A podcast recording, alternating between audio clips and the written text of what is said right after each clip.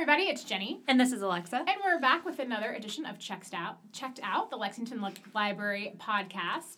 Uh, today, in honor of Mother's Day, we're talking about some of our favorite moms, um, both fictional and not fictional, but mm-hmm. all you can find in books at the library.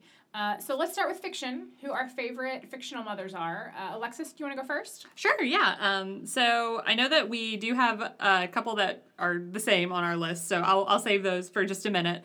Um, one mom that I included on my list um, is a more contemporary book series. Um, it's by N.K. Jemisin. Uh, it's won like every single book in the series has won the Hugo. It's phenomenal.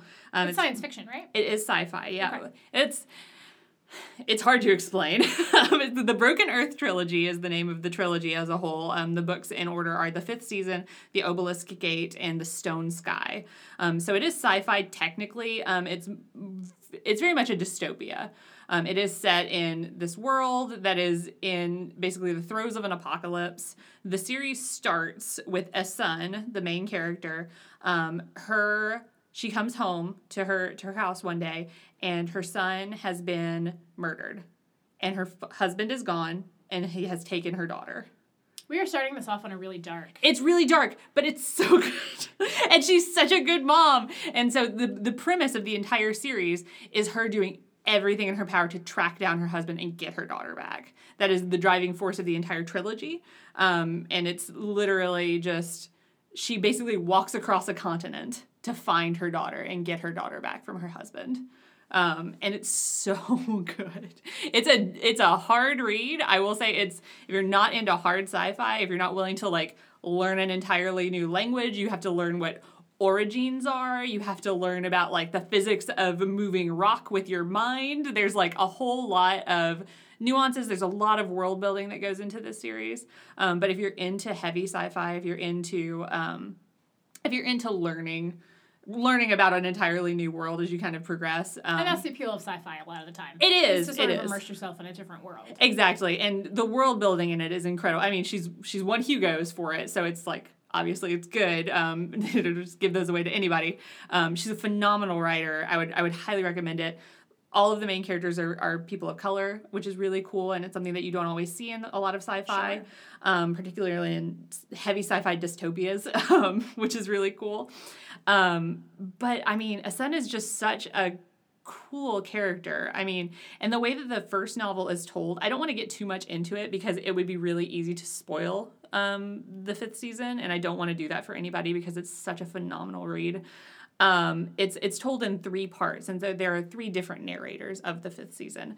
Um, but Essun's story of her basically just going on this journey. And so she is an orogene, which means that she can move the earth with her mind.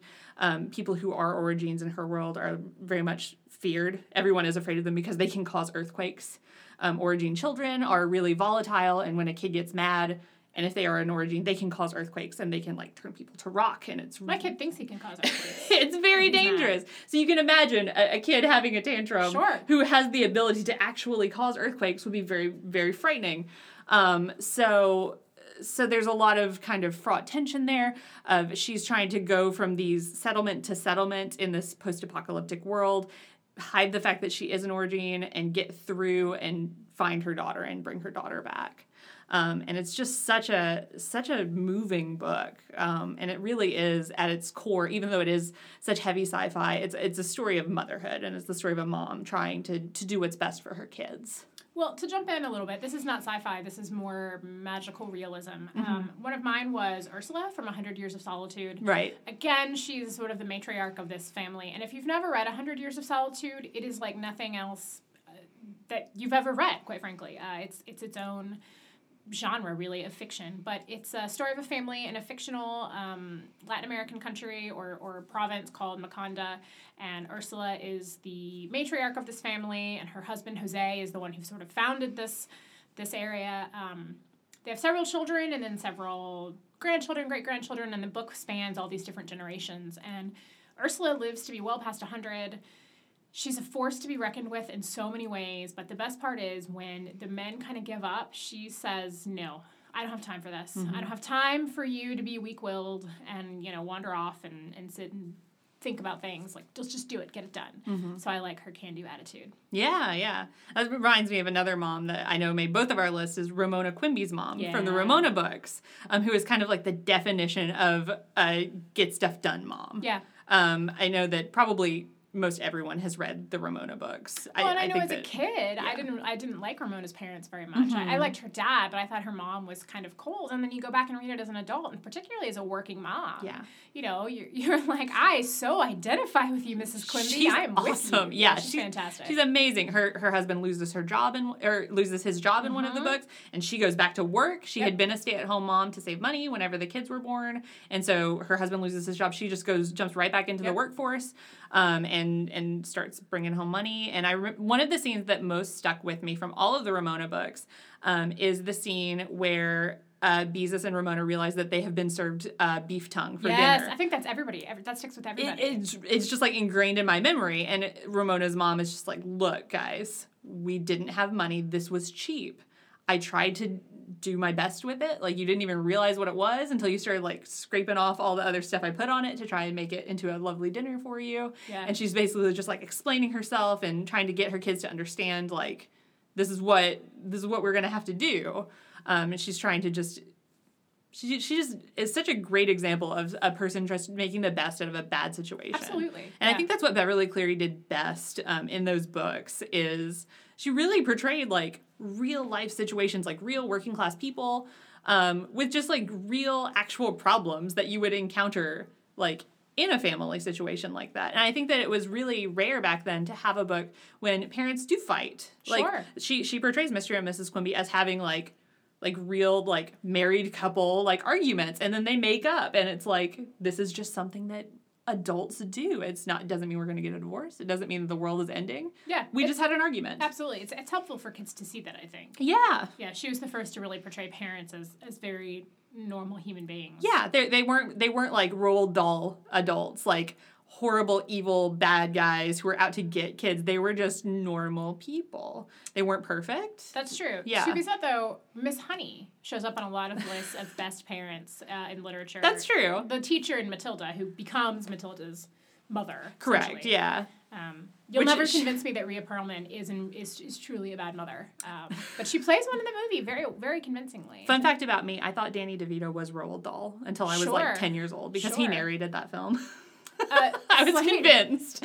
Slight side note: um, Roald Dahl's uh, daughter and granddaughter have written a book, like a cookbook. I guess cooking was Oh. very important in their family, and they talk about he, as a father and grandfather, would wake them up sometimes, like in the middle of the night, and say they were going hunting for, and he'd make up a name for some magical creature, and he'd pile them into the car, and they'd drive out in the English countryside, and he'd have thermoses of hot chocolate, and they'd sit under Aw. a blanket, and they'd watch the stars. And it was like this magical thing that he invented for them. That's so sweet. I know, Roald Dahl sounds awesome. I know, yeah. That's that's really cool. What a cool memory to have. Is it like traditional like Welsh recipes and stuff? I know I they were remember. Welsh. I yeah. don't remember. I, I heard them on a food podcast Oh, talking about it. Um, okay. But I know his his also his granddaughter Sophie Dahl um, is also a she was a model and then she turned into like a Mm-hmm. food writer. And she has some cookbooks as well. Cool. Um, another English mom we both had on our list, Molly Weasley. Yes, classic. I mean, I, I think that you probably had this experience too, but when we were compiling our lists of our favorite literary moms, it's hard to find examples of really great moms Yeah, in literature. true. Nobody wants to write about good moms. Um, so it's kind of few and far between as far as as far as that goes. Molly Weasley is an example of just like a great mom. Mm-hmm. Phenomenal. What it like just I you can't really say anything bad about her. No, absolutely. She takes She's- Harry in and she treats him like one of her own and she sends him Christmas presents and she loves all of her kids so much and Is hard on him when she needs to be. yeah, she's she's I would not want a howler from Mrs. Weasley. no, I don't think she's, anybody would. she's very no nonsense. Um, but you you know that she loves all seven of her children, eight if you include Harry equally. Absolutely.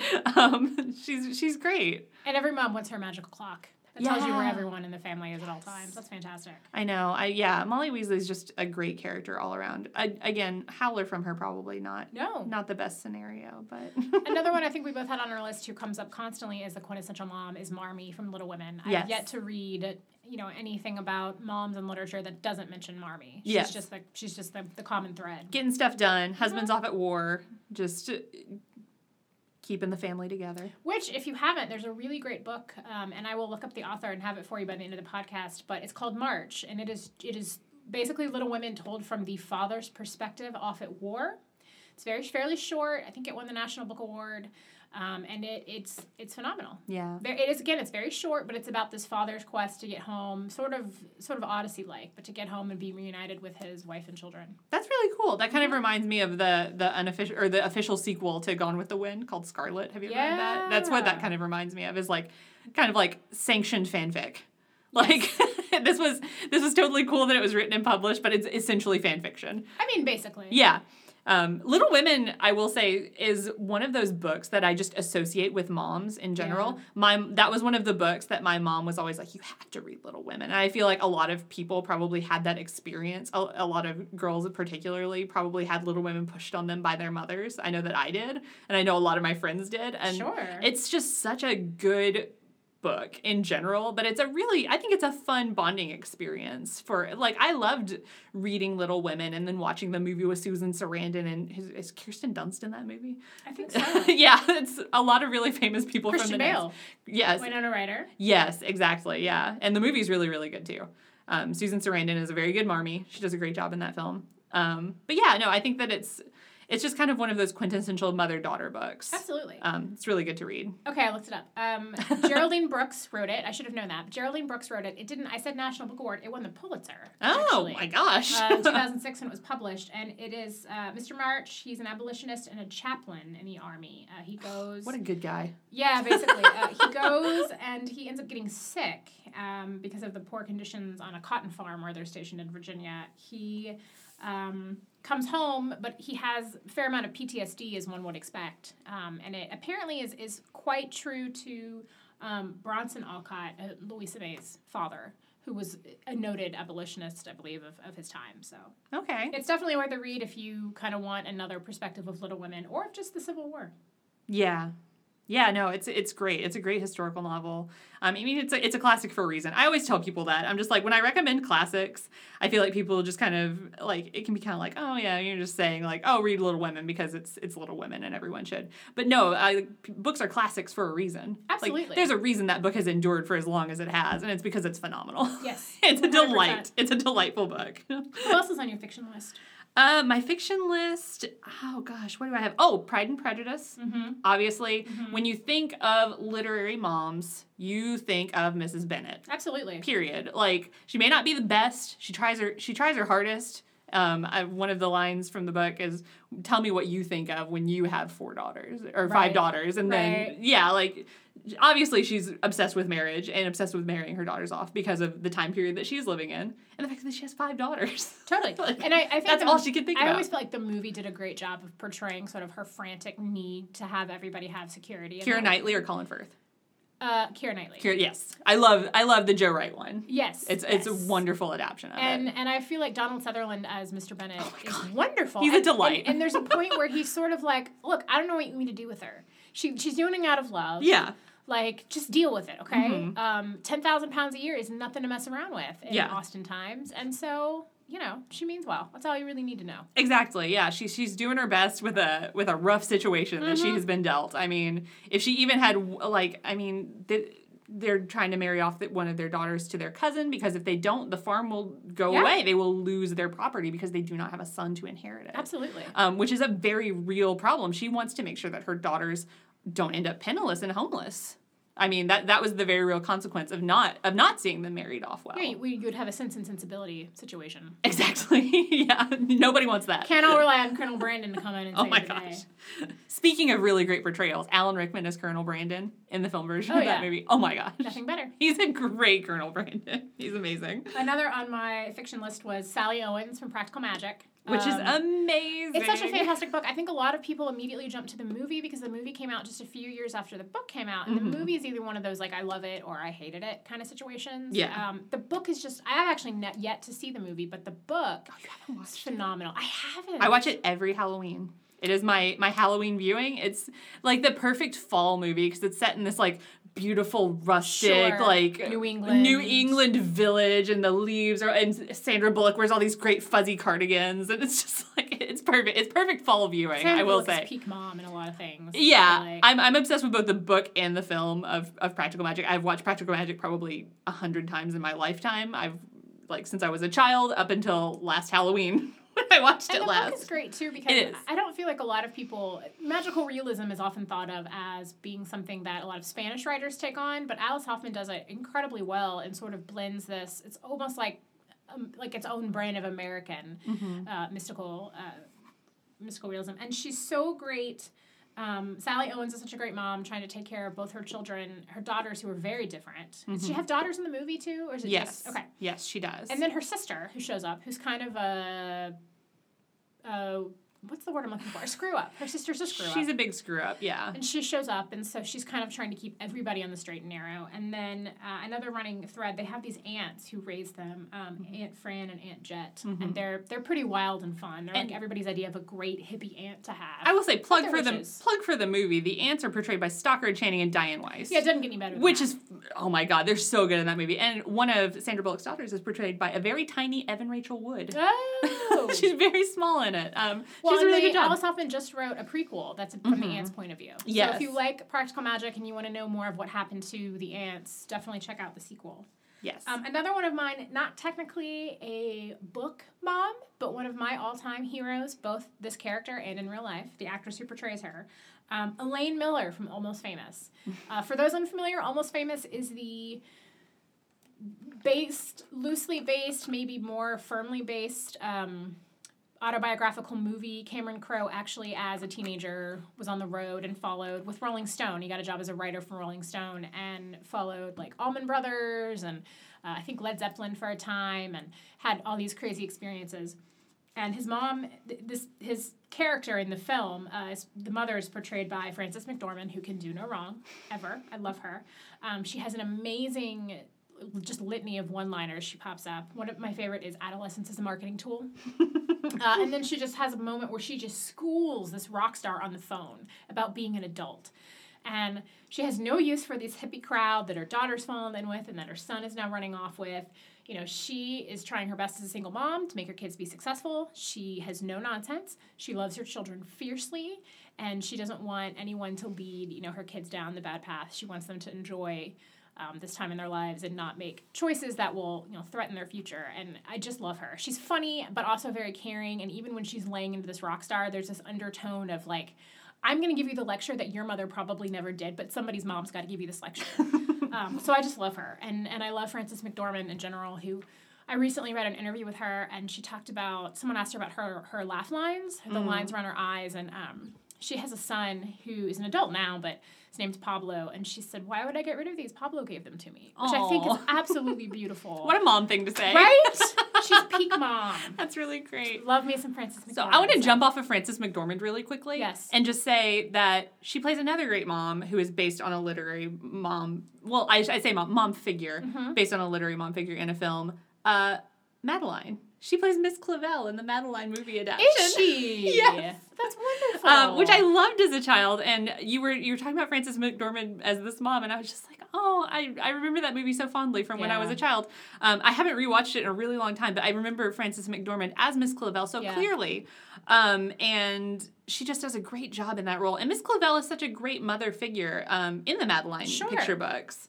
Um, I mean, obviously they're they're picture books, so like n- there's not a lot of Mhm. a lot of stuff going on in them. But I mean, if you're a, if you're a child and you read them, I think everybody remembers the first Madeline book when she has Yeah. to go and get her appendix taken out. Absolutely. And Miss Clavel is there with her. yeah, Yeah, So that was a little tangent. I was just thinking about Frances McDormand. McDormand. just won an Oscar for playing a mother. That's in Three true. billboards. Totally different, darker, darker film than Madeline, but um, but still great as well. Did you see her Met Gala outfit? I did.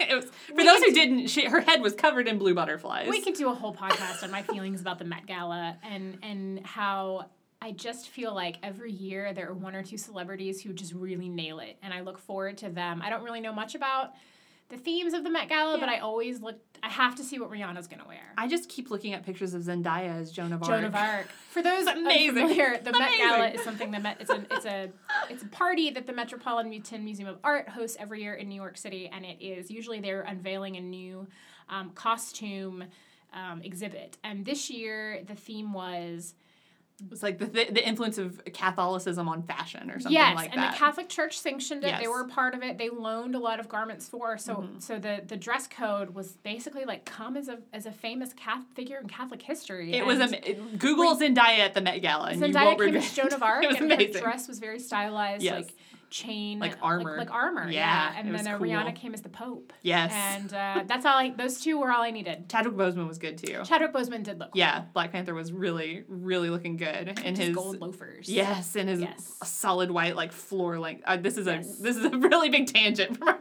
podcast about mothers, but Frances McDormand looked great. absolutely, she did. She did, and she had an amazing pose, and She it was all around. It was all around wonderful. But yes, It's fine. Rihanna and Zendaya are are ladies who have mothers. It's who true. Are probably very proud of them, and There they're they're tough. tied it back in. That's right. All right. Got back on track. Okay, do we do we finish our fiction moms? I think that that's all the fiction moms I have. Yeah, I think I well, I I do have.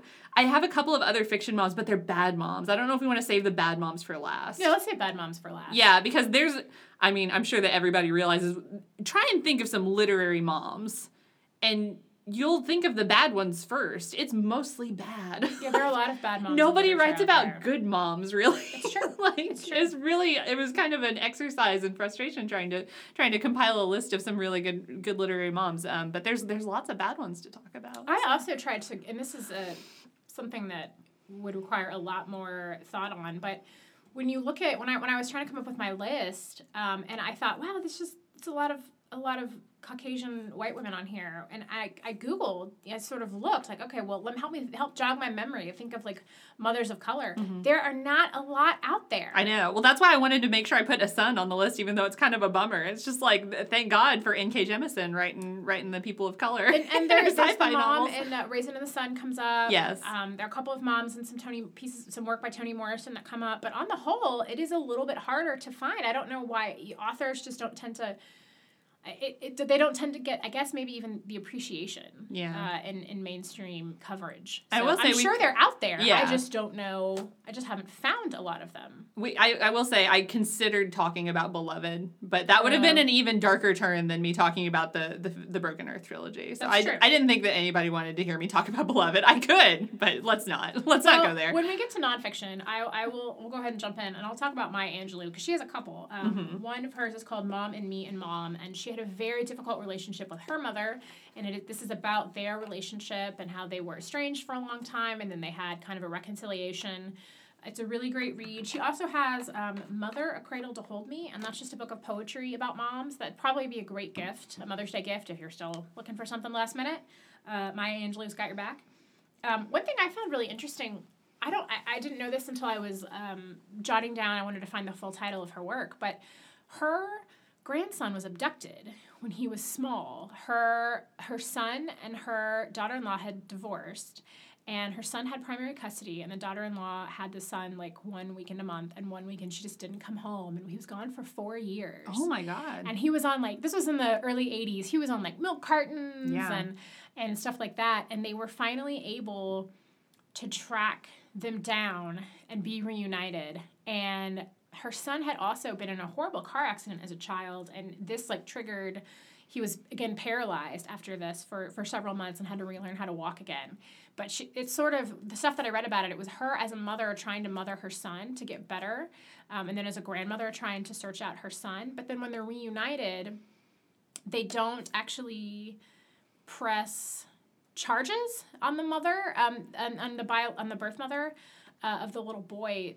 She tells her she tells her son there is a, a bond formed in the womb between mother and child that you and putting her in jail one is never going to get those four years back and it's never going to break this bond and so i think the mom got like five years probation and then eventually was able to reestablish visitation and even have like vacations with the with the child again oh wow. um, so it was really it was just really interesting and to read um, my I actually ended up looking up some interviews uh, from Maya Angelou on the time when when the son when the grandson was found about her relationship with the daughter-in-law and her son and to have lived the life that she had lived already up to that point i feel like just gave her so much strength to really be the, the bigger person in all of it and and do what was best for, for for her son for her grandson for her grandson's mother all of it it's really fascinating and Yeah. she never she never wrote um, like a book about that that i'm aware of but i i, I almost kind of wish that she had. Yeah, that's fascinating. I had no idea. I did not either Yeah. until I started doing this. No, uh, that's really interesting. Mhm. Huh. I mean, I guess that it makes sense that she didn't write about it since she did primarily write about her own experiences. True. She may have felt that and that privacy, wasn't hers. privacy, yeah. yeah. privacy concerns. I'm sure for Yeah. for the little boy who, by the time she would have been able to write about it, would have been entering adolescence, and that's sort of awkward. so. Yeah, yeah, good for her. Yeah, for, for not doing it. Right. I'm sure that she would have done it great justice, but that that takes some restraint, I think, to have such a phenomenal story that you could tell and just be like, no, I'm gonna leave Gonna that walk one. away. Gonna Yeah. leave that one alone. Gonna walk away. Um, so much to Jenny's chagrin, I'm going to I'm going to yet again plug one of my favorite books that I read last year, um, The Bright Hour by Nina Riggs. Um, I know that uh, Jenny's Jenny's not a fan of the the cancer memoir as as it were as a as a genre, um, but it's just a beautiful book, and I sound like a broken record every time I talk about this book.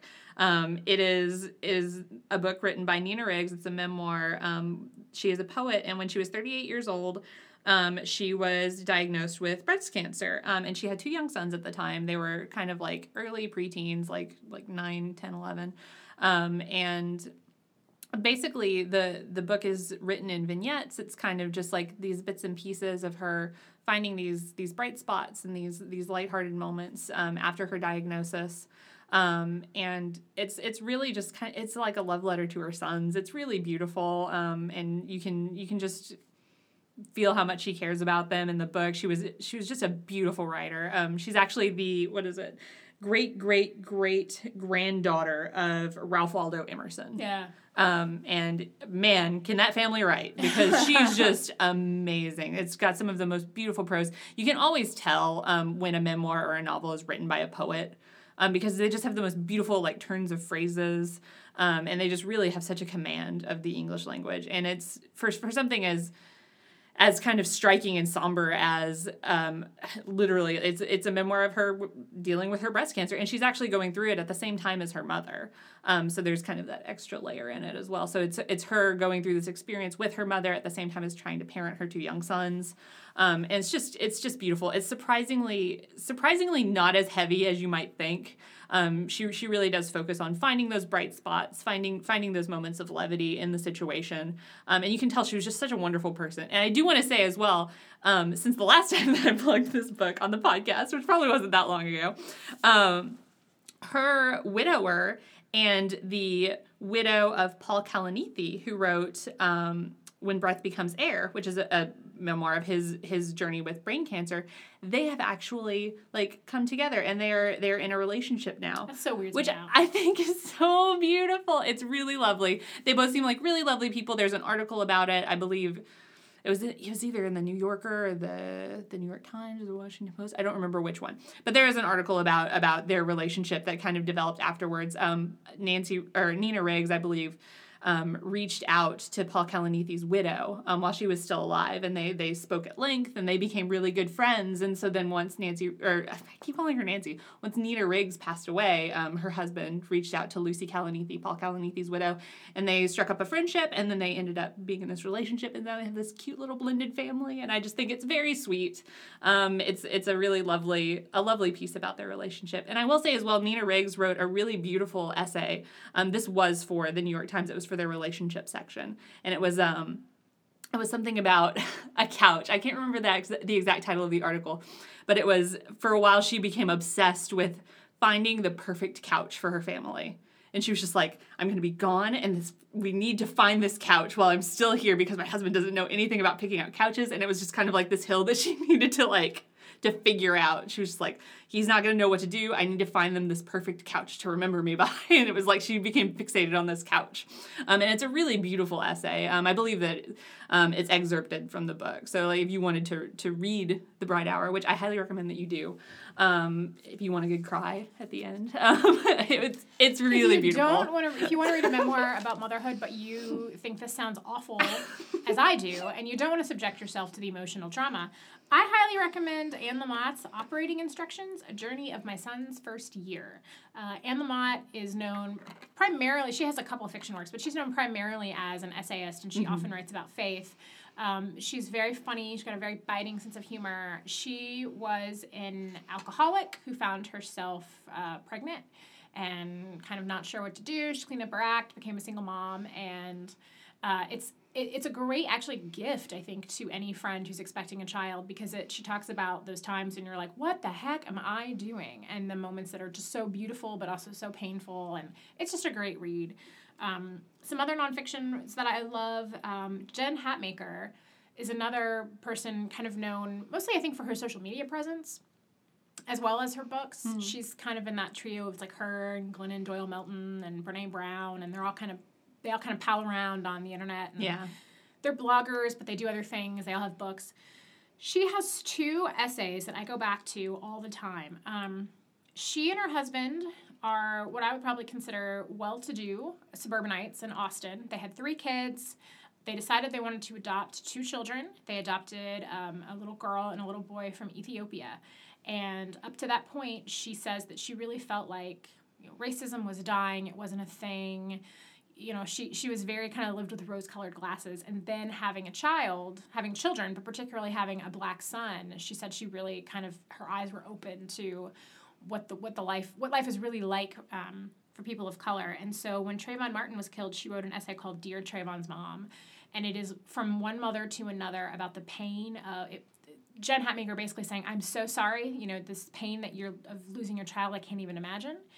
She goes on to talk about um, struggles of raising a black son and how the world sees them. And, and when she's writing at the time, her son was like probably seven or eight. And she mm-hmm. says, Ben is wonderful and everyone loves him because he's adorable and he's little. But what's going to happen when he starts to get bigger? Sure. And how is the world going to react to him? And it's a beautiful read. It's a really honest read. Um, and I highly recommend it. She's also written a lot about. Um, international adoption and interracial adoption. So if you're, you know, in a family contemplating adoption or you, you have an adoption situation, she's got some good thoughts on that. Her other one is complete end of the spectrum. Other end of the spectrum. It's called Worst End of School Year Mom Ever, and it is hysterical. And I read it every year, particularly now that I have a kid who's just in preschool. But like the by the end of the school year, all of your care is gone. You're just hanging on by thread. Um, and she talks about just you're just like just trying to get through the last couple weeks and the the roller coaster and um, my I had I thought of that again this week. My son uh, is preschool. They have little. They're supposed to bring their snack. They have lunch boxes for lunch, but they're supposed to bring their snack in these little paper bags, little paper sacks. And we ran out of paper sacks, so Joe literally went to preschool this week with a ziplocked, a gallon ziploc bag that I'd scrawled in Sharpie, Joe Lewis snack, and then the inside had like a mini bag of goldfish crackers and just like a box of juice. And I was like, you know what? Here it is. Good Go enough. You know, like it is what it is. yeah. Um, we're just gonna roll with it. Yeah. So, cause my he's got like two weeks left. I'm, like, I'm not gonna buy a whole bag of paper sacks just nah. for that. Why would these, you? I've got these freezer bags lying around. We'll just use that. Yeah. So highly recommend um, Jen Hatmaker and Anne Lamott if you if you need something a little bit lighter hearted. Sure, sure. Um, I mean that I don't only read really sure. heavy stuff. I just enjoy it on occasion. Um, I will also put in a plug. This book has not been released yet. Um, we have lots of other titles by this author in the library system. Um, her name is Lucy Knisley. Um, she is a graphic novelist. Um, she writes memoirs in graphic novel form. Um, she's got some really wonderful ones. French Milk, which is a, a graphic novel about her time that she spent um, in France on a trip with her mother. Um, Relish is a really, really good one. It's kind of the story of her learning to cook, and she's got lots of recipes in it, and it's really, uh, she, her illustrations are really adorable. Um, but next year, she does have a book coming out called Kid Gloves, um, which has just been announced, and like the cover has been released and everything. Um, but she, Lucy Knisley, has a very large Instagram presence, um, and she Instagrams a lot of her son, Pal. Um, and Kid Gloves is the story of her her struggles to to get pregnant, to, to carry a baby to term, and then the story of her, she had a really difficult pregnancy and, and birth with her son Pal. Um, so it's, I'm anticipating it will be very lovely. Um, I've, I've enjoyed all of her graphic novels that she has, has come out with. Um, so I'm hoping that that one will be just as delightful. Like I said, um, her illustrations are really, really sweet. She does really kind of simplistic um, just cute illustrations. So I'm, I'm looking forward to reading that one. Um, I follow I follow her on Instagram, so I see I see her kid a lot, and he's very cute. He looks like she, she compares him a lot to Chris Farley. Um, he looks like a he's got a very little round face and like very blonde hair and a bowl cut, and he's just he's super cute.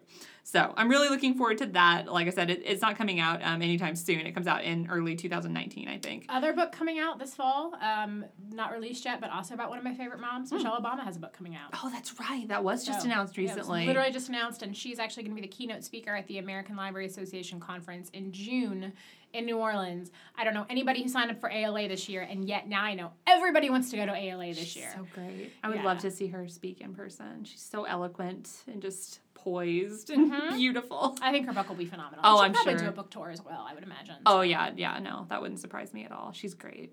Um, that yeah, that's gonna be a really good one. Um, other uh, nonfiction moms. This is kind of like a gentle seg into not great moms of the Glass Sure. Castle by Jeanette oh, yeah. Walls. Yeah, yeah, yeah. Um, that recently had a movie come out. Um, I don't remember who played her mother in the movie. I know Woody Harrelson played the, her father in the Glass Castle. Um, but I think that the Glass Castle is so fascinating. So many people love it and, and keep going back to it because her relation, Jeanette Wall's relationship with her parents is so complicated and fraught. Um, they are what you would probably consider bad parents, but Jeanette Walls doesn't doesn't necessarily portray them or, or think that they're bad parents. They do bad things, but she has such beautiful memories um, every now and then from her childhood that I, I, I don't think that just calling Jeanette Wall's parents bad is is fully grasping the, situation that she grew up in. Naomi Watts is the mom. Naomi Watts, that's right. I knew that it was somebody somebody I knew. yeah, the amazing thing about it is that I think about that book is that it, it's sort of you find out you sort of it's a slow realization that the parents are are flawed yeah. because as children they seem magical. Exactly. Just as they, just as I'm sure they did to Jeanette, right? These Mhm. magical parents, and then as they, as she gets older and starts to have She more contact, she starts to realize, my parents are not great parent. No. they have a lot of demons they're fighting. yeah. Um, and the other amazing thing, I think people see sort of the synopsis and think it's a downer. It's absolutely not a downer book. It's really not. She has no pity for herself whatsoever. Mhm. Um, she's It's just the fact of how she grew up. it absolutely is, Yeah. and it's it's a great read. If you have a parent with mental illness, I, I can't recommend it enough. Another great one, oddly enough, um, if you have a parent with mental illness, if Mother's Day is not a happy time for you, um, Tiffany. Um, Haddish's book, Last Black Unicorn, um, her mother was in a car accident when she was young and had some brain damage that triggered schizophrenia, oh gosh. and then she became abusive. I haven't read that book yet, but I really want to. It's really great. I highly recommend the audio. Yeah. Because it's it's it's a lot of fun uh, to hear her and and she all these moments of levity where she's you know she's funny because she's she's Tiffany Haddish. She's hilarious. She's a delight. but she's also talking about having a mother who's abusive and eventually lost custody of her and and even as an adult their difficult relationship because Sure. it is impossible to have a relationship with a parent um, who has the type of illness that her mother has and tiffany is still struggling with that so it's a it's a really good read Yeah, yeah. I, I think that there's there's a lot of worth to to books that have kind of these challenging portrayals of, of typical mother figures.